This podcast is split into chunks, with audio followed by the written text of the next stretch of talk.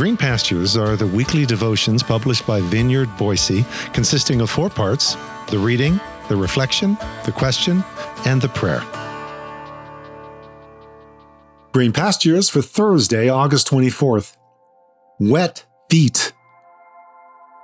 Today's scripture reading is found in Joshua chapter 3, verses 7 through 16 from the message translation, which reads God said to Joshua, This very day I will begin to make you great in the eyes of all Israel.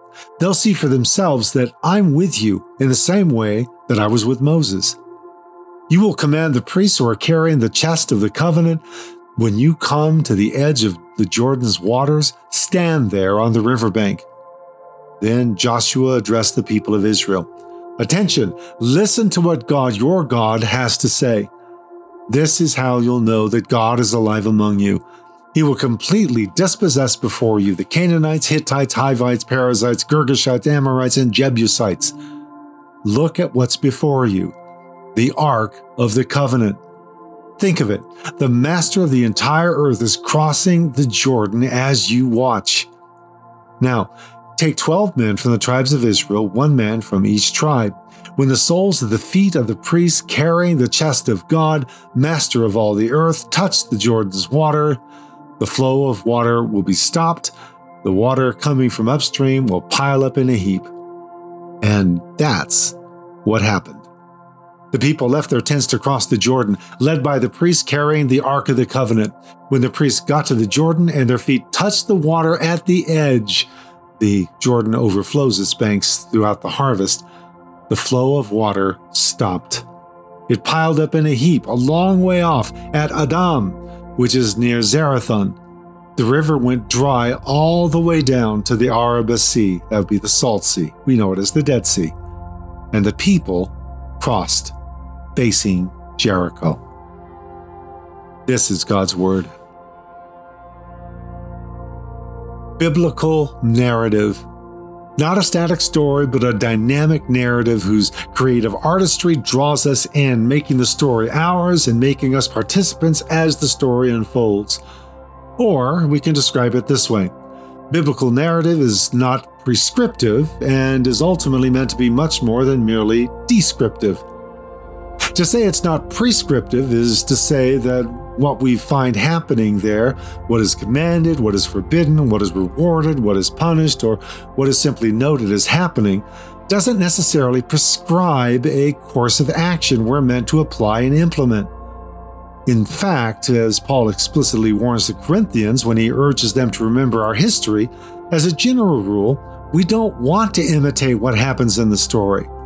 More often than not, what we encounter in biblical narrative are more cautionary tales than commended patterns for behavior. Don't do as they did is generally the default warning embedded within biblical narrative. Biblical narrative is not prescriptive, but it's also ultimately meant to be more than merely descriptive. It's more than this is what this person did and what that one did, and this was the outcome, yada, yada, yada, yada. Not prescriptive and more than descriptive because biblical narrative is always meant to be inscriptive. We are meant to engage in the narrative, to become participants in the unfolding story that is anything but static. We are meant to engage in the creative artistry of the storyteller, to carefully plumb the story in its natural setting so we understand it first there and then see it transported meaningfully into our own setting. How do we see ourselves in this story? How is our position and situation parallel? This isn't something that can be forced. No, we must allow such meaningful connections to emerge naturally as we allow ourselves to sit with the story for a bit. What say we try this out over the next few days in these devotions, starting with this story in Joshua 3 of when the Israelites crossed over the one great initial barrier they had to navigate before entering the Promised Land, crossing the Jordan River. Now, I don't have a whole lot that's original to say here. Actually, I don't know that I ever really have anything original to say, period. I gave up on saying something original a long time ago in favor of saying something meaningful in the moment. Okay, hopefully, What I do say is, in fact, meaningful in the moment for you who read and listen. Though perhaps it would be best to let you go first. Israel crossing the Jordan. No, it's not prescriptive, pointing us to a miraculous crossing of a local river or canal the next time we come to one. And no, it's not just descriptive. Hey, look what the Israelites did. Cool. The question is, how is it inscriptive for you? How is this story waiting to be meaningfully written into your life and your life meaningfully written into it? Read it again. Sit with it a minute. See what meaningful connection emerges. I'll wait. Okay, let's compare notes, just the highlights. Joshua was told to be strong and courageous as he undertook leading the people into the promised land. And this is the first obstacle where that strength and courage will be required. This wasn't the first water barrier Israel had faced, but at least this time no one was chasing them. At the Red Sea, Pharaoh's host was hot on their heels as they stared at the impenetrable barrier of the sea. God's instruction then stand still and watch me work. With an extended staff in Moses' hand and a mighty blast of air from the divine proboscis, aka nose, splits the sea, driving a pathway all the way across. They didn't even have to get their feet wet, though they did have to summon the faith and courage to walk that path between two immense suspended walls of water, which was no small feat. This time, the waters are piled up for them way upstream, perhaps by a timely earthquake. But the trick is, those leading the way had to get their feet wet first. And with the generally steep banks of the Jordan River, this meant total commitment.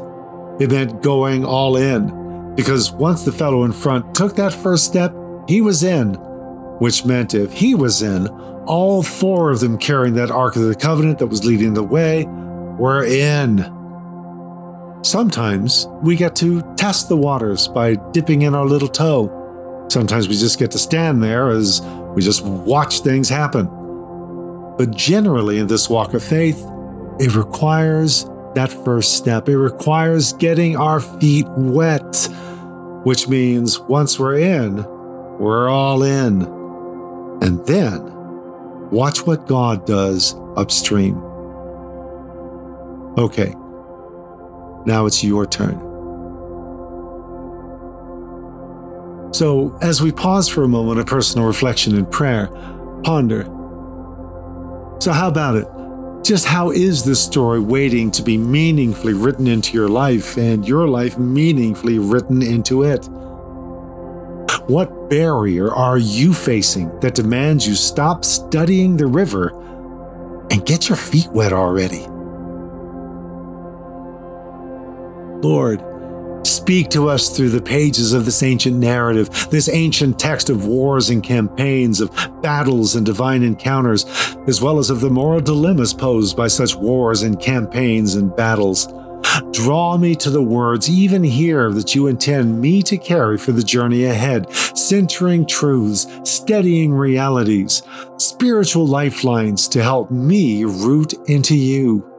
As I pass through my own Jordan and stare down my own wars and battles and conflicts. Through it all, remind me that I don't save the day, this day or any day, but that you do and let me find rest in that reality through your mercies.